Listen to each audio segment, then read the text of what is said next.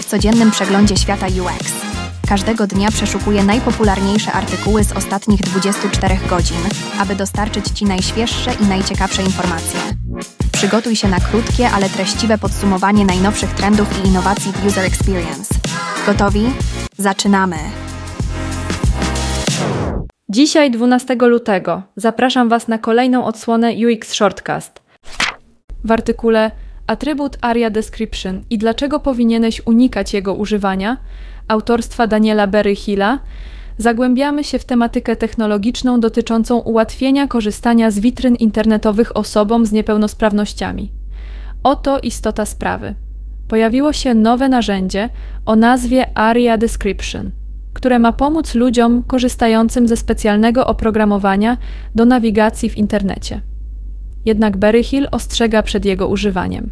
Po pierwsze, mówi on, że to narzędzie jest częścią większego zestawu wytycznych o nazwie YARIA 1.3. Są one rodzajem podręcznika do tworzenia bardziej dostępnego internetu, ale nie są jeszcze ostatecznie ustalone. Główna myśl Berryhilla sprowadza się do tego, by trzymać się podstaw. Jeśli możemy używać zwykłego kodu stron internetowych, który wszyscy rozumieją, powinniśmy to robić w pierwszej kolejności. Narzędzie ARIA Description ma być używane tylko wtedy, gdy nie ma innego wyjścia. A nawet wtedy, jeśli nie jesteś profesjonalistą w jego używaniu, lepiej się od niego trzymać z daleka, ponieważ może to wprowadzić więcej zamieszania niż pomocy. Zatem podsumowując radę Berryhilla w UX Collective, należy trzymać się prostoty i używać tego nowego narzędzia oszczędnie i rozsądnie.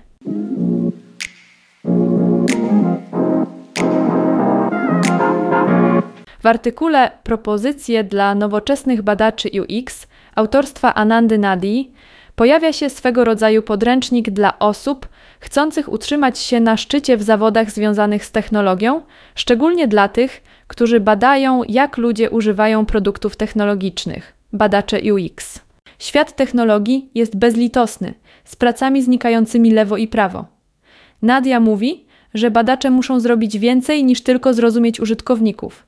Muszą również pomóc swoim zespołom to zrozumieć dla dobra firmy i użytkowników. Prezentuje plan działania. Znaj swoje produkty i klientów jak własną kieszeń.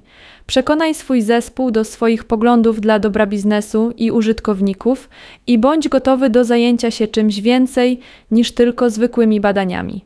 Myśl szerzej, jak na przykład zrozumienie biznesowej paplaniny i tego, co jest aktualnie modne na rynku. Cel? Stać się na tyle wartościowym, że nie będą mogli sobie pozwolić na Twoją stratę. I jeśli masz coś do powiedzenia na ten temat, Nadia jest otwarta na rozmowę.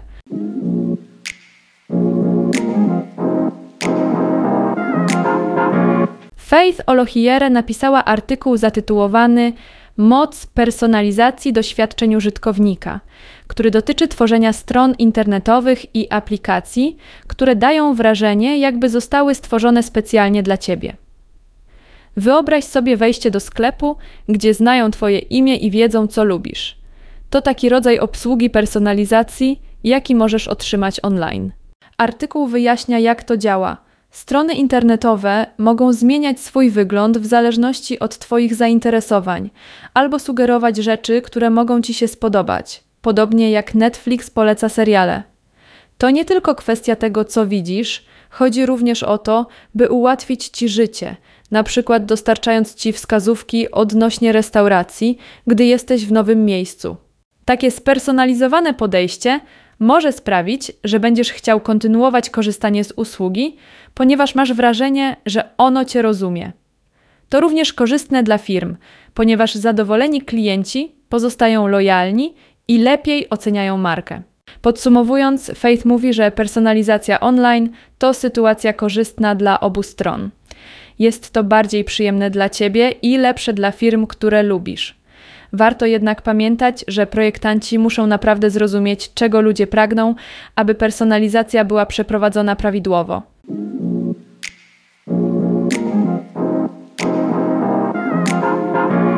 Nick Lawrence właśnie podzielił się prawdziwymi informacjami na temat narzędzi do projektowania w swoim artykule UI UX Design. Absolutny stan narzędzi do projektowania w 2024 roku na portalu UX Planet. Oto sedno. Rynek narzędzi do projektowania jest jak zatłoczony pchlitarg, na którym każde stoisko krzyczy o swoich wspaniałych funkcjach.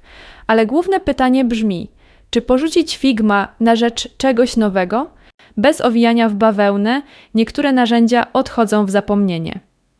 Adobe XD został odrzucony przez firmę Adobe. InVision ma już jedną nogę w grobie, kończąc swoją działalność pod koniec 2024 roku, a Framer skręcił mocno w stronę projektowania stron internetowych, więc już nie jest pierwszym wyborem dla projektowania UI. Werdykt Nikka. Opinie na temat tych narzędzi to tylko jego subiektywne zdanie oparte na własnych doświadczeniach w projektowaniu. Twoje doświadczenia mogą być zupełnie inne, w zależności od Twojej własnej księgi projektów i planów Twojego zespołu. Dlatego weź to z przymrużeniem oka i być może trzymaj się tego, co dla Ciebie działa, chyba że masz ochotę na zmianę.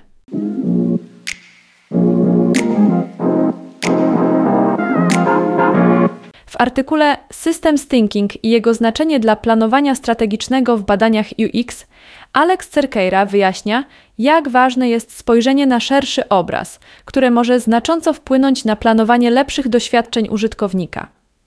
Zamiast skupiać się wyłącznie na jednym aspekcie produktu, takim jak pojedyncza funkcja czy strona, myślenie systemowe nakazuje nam cofnąć się i zobaczyć, jak wszystko działa razem. Oto sedno sprawy. Wyobraź sobie, że masz ciężarówkę. Zamiast tylko ulepszać silnik i liczyć na najlepsze, przyjrzysz się, jak silnik, opony, a nawet warunki drogowe wpływają na Twoją jazdę. To jest myślenie systemowe, rozumienie, jak wszystkie części systemu na siebie oddziałują. W kontekście badań UX oznacza to, że powinniśmy zmapować całą podróż użytkownika z produktem, a nie tylko jej fragmenty. Robiąc to, możemy dostrzec wzorce, zobaczyć jak zmiany w jednym obszarze wpływają na inne i opracować lepsze ogólne strategie. To jak planowanie podróży samochodowej, patrząc na całą mapę, a nie tylko na najbliższy zakręt. Alex Cerqueira pokazuje, że dzięki zastosowaniu tego podejścia firmy mogą tworzyć doświadczenia, które naprawdę trafiają w potrzeby klientów, ponieważ opierają się na głębokim zrozumieniu wszystkiego, co się dzieje, a nie tylko na rzeczach oczywistych.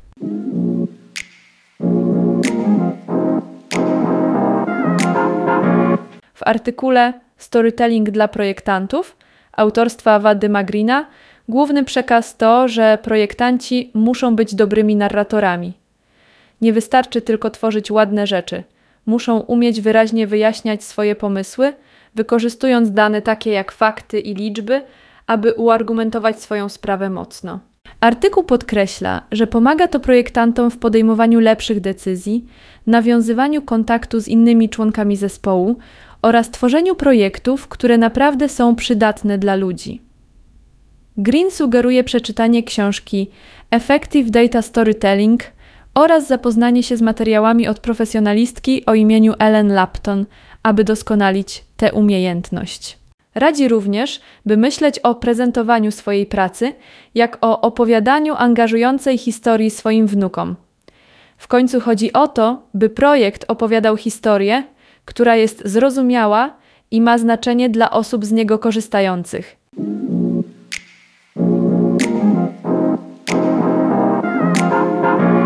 Walerian Kleinschnitz napisał artykuł Poprawa doświadczeń użytkowników poprzez mobilne skanowanie w Scalable Capital, w którym opisuje, jak ułatwić ludziom inwestowanie. Scalable Capital to firma finansowa, która za pomocą nowoczesnych technologii pomaga ludziom zarządzać ich pieniędzmi bez zbędnego bólu głowy. Mają aplikację, która pozwala szybko i bezbłędnie skanować ważne informacje, takie jak dane paszportowe czy numery bankowe, dzięki narzędziu o nazwie Anyline. Oznacza to koniec z wpisywaniem długich, skomplikowanych numerów. To prawdziwa zmiana w świecie finansów, która sprawia, że rzeczy stają się prostsze i bardziej przejrzyste dla każdego, kto chce inwestować. Wyróżniają się na tle konkurencji poprzez skupienie się na potrzebach użytkowników. Więc jeśli interesujesz się inteligentnym inwestowaniem bez problemów, Scalable Capital jest do Twojej dyspozycji.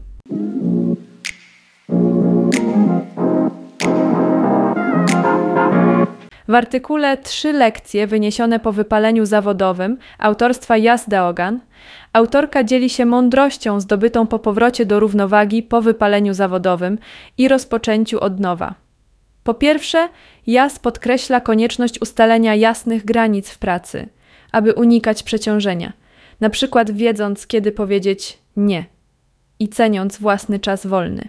Po drugie, autor radzi, aby nie spieszyć się przy wchodzeniu w nowe zobowiązania zawodowe, aby uniknąć tej samej pułapki wypalenia. Chodzi o to, aby zachować własne tempo i poznać nową pracę bez pośpiechu. Na koniec Jas mówi o emocjonalnym cyklu zmian, który przypomina kolejkę górską emocji, przez które przechodzimy, stawiając czoła nowym sytuacjom. Kluczem jest przetrwanie i koncentracja na celu. Jas kończy zachęcając ludzi, by dzielili się własnymi historiami powrotu do sił po wypaleniu, przypominając nam, że jest to wspólna walka, ale nie musi nas definiować.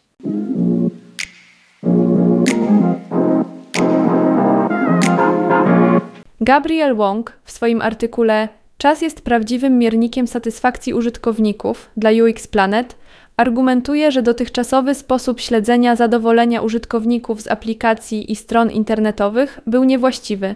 Zamiast patrzeć tylko na oceny gwiazdkowe lub na to, ile osób deklaruje, że poleciłoby produkt, co może być dość mylące, powinniśmy skupić się na tym, jak szybko i jak często użytkownicy mogą wykonywać swoje zadania. Wong twierdzi, że te miary oparte na czasie mówią nam więcej o tym, czy produkt jest rzeczywiście dobry i ułatwia życie ludzi, a nie tylko o tym, że jest popularny lub dobrze zareklamowany. Jest zwolennikiem przebijania się przez zgiełk i patrzenia na to, co naprawdę jest ważne dla użytkowników oszczędność czasu i unikanie problemów.